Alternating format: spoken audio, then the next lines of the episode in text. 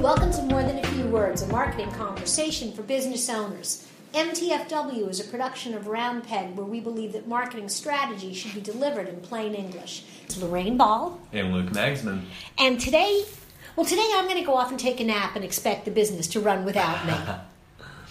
Uh, we, we want to always happen that way, and you know, way we can is with automated messaging, automated emails. Absolutely. One of the really cool things of living in the age of automation and living in an age when there are so many tools that allow you to automate your marketing is you can do that. You can create marketing that continues to work even if you're not involved. Yeah, and this can be with new customers, customers that you already have, and they may have started a sales process or conversion, but you have to keep that conversion going. So there's a lot of unique things you can do with it. Birthdays to people that had abandoned their cart or, you know, new customers that you have.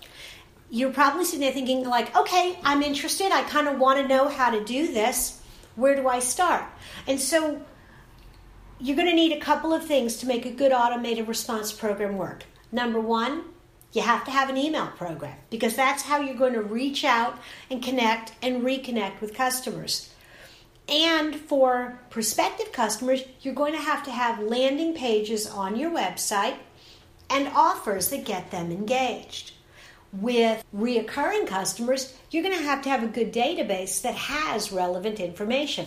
You, you were the recipient of that kind of marketing recently. I was, I was. I just had my birthday recently. birthday. Yep. Starting to feel old. I don't think I'm allowed to say that yet. Not- Still too not- young. Not in a room with me.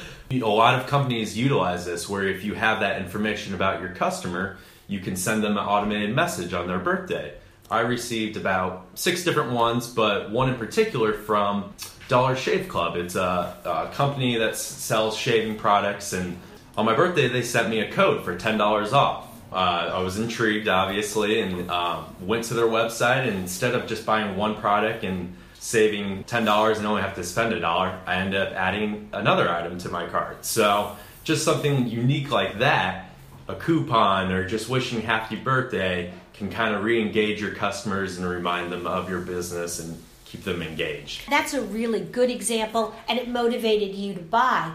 Another industry where I think that worked really well was we worked with a florist. She did a lot of weddings, and she always got the groom's email address. Hmm. And right before the one month Yep. anniversary, they would get a note that said, Hey, you've been married almost a month. Why don't you send your bride a flower? Click here.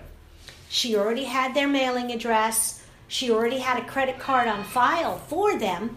And so all they had to do was click, and the next thing they knew, a flower was delivered to their bride, and they had a great evening. Yeah, and that's a great idea, and maybe not something they thought of, and hit them right at the exact moment. You know, a month before.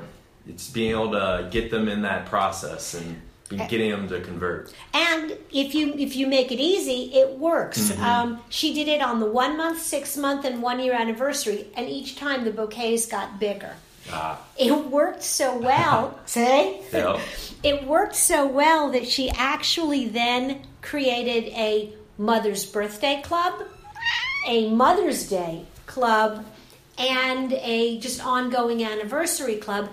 And guys would sign up knowing they'd get the reminder, and she very rarely gave them a choice. This is the flower you're sending, and they'd be like, oh, okay, next. Yep. And it took two minutes, and they she made the sale, and they moved on. And a lot of times with guys, you know, we don't like tough decisions like that. And if someone just tells us what to do, we'll do it. Absolutely. And so that's a really good example of, I think, ongoing customer mm-hmm. engagement.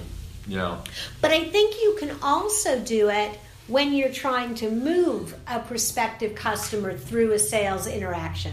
yeah, People who are in the sales process, who are kicking the tires and getting to know you. Yeah, you know, someone that has engaged with your stuff before, being able to get them to a page and maybe downloading a certain cookbook or some certain white page, you know, being able to re-engage with them and sell them a coupon for a certain item that you had in that cookbook or something that entices them to keep on going with that process. Absolutely. And, you know, when you're thinking about an auto response campaign for something like that, it can be a multi part campaign. It can be maybe you download a coupon and now I send you a recipe once a week for five weeks. I find it very effective after I send a proposal. Now, this only works if you are in an industry where it's a longer sales cycle. People don't decide to buy a website overnight.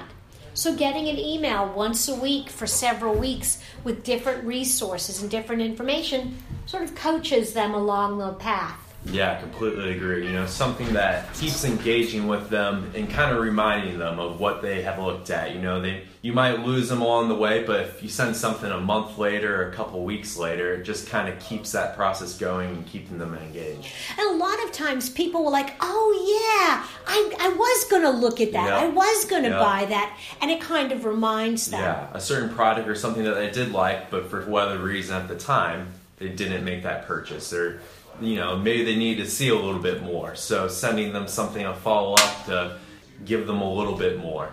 And the other thing is that with an auto response campaign, and the reason I say this is marketing you can do in your sleep, is once you create the campaign, it will run without you. Mm-hmm. Using email tools, you can put someone on a list, and there are five emails that every new person Yes. Yep. You put them in the list and they get the campaigns. Yeah, and that's a great way. You know, someone new that's um, just joined your email list, maybe sending them an email that has um, descriptions about your products or a little intro about your company just so they can get to know you better and starts off that relationship with a positive note. You also had a really interesting other application for drip campaigns. Uh, a client that just had a big event and you know there's a lot of unique ways that you can use automation sending emails to them before the event what you can do what's going to be going on and then even after the event people that automated message those people that attended and they're able to receive online access or the people that didn't attend and maybe they can receive the online access so there's a lot of ways that you can continue that process through and after that event that you have. And I think, particularly if it's an event that happens every year, we do it with the turkey orders for Joe's.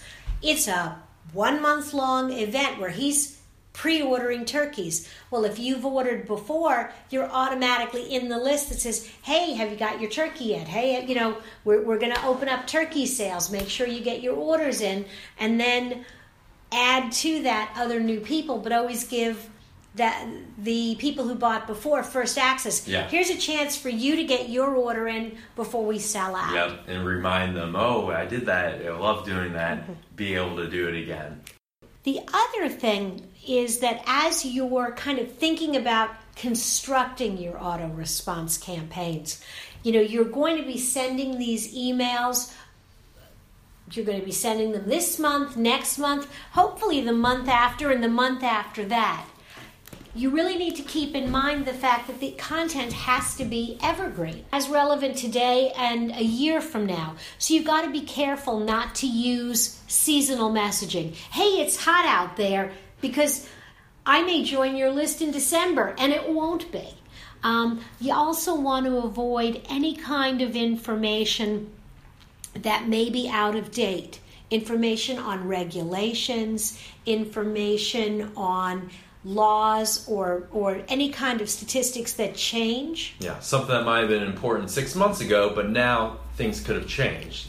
So one of the ways that you can work around that is the email contains a link to check the latest regulations here, and then you put the content on your website. You update the website whenever something is new, and the next person who gets the email will simply see the latest information on that page. Yep, and that's just, you know, setting a task that you're updating that constantly so that that's going to be relevant information when they go to it. And so that way you don't have to worry about changing the emails. And especially if you have different different campaigns going out and they're linking to the same information, You only have to change it in one place. Yep, yep. You can't just do email though. Um, I think it's really important to have phone follow up and other interactions, but this kind of covers you in between. Yeah, you know, um, it's definitely important that you have that face to face or that voice that it's not just something through a computer, but this is definitely a way that we can get this message across, like you said, when you're sleeping. And you, not as much work, but it, now that you have it automated, you always know that this will work when it needs to work. Absolutely. And the other thing that I really like about this is we have 150 people right now that are involved in our email boot camp. And it's an automated response campaign. They sign up for the first day, and then every day they get another lesson. Well, I can see who opened it, who watched the videos, who clicked on it. And so now I know who to call. Yep. And if those people hadn't opened, you can make a list that you can send that same email to them again. So, if you're thinking about lead magnets and landing pages and auto response campaigns, if you'd like to learn more on any of these topics, be sure to check out our blog at roundpeg.biz. This has been another episode of More Than a Few Words. Thanks for listening.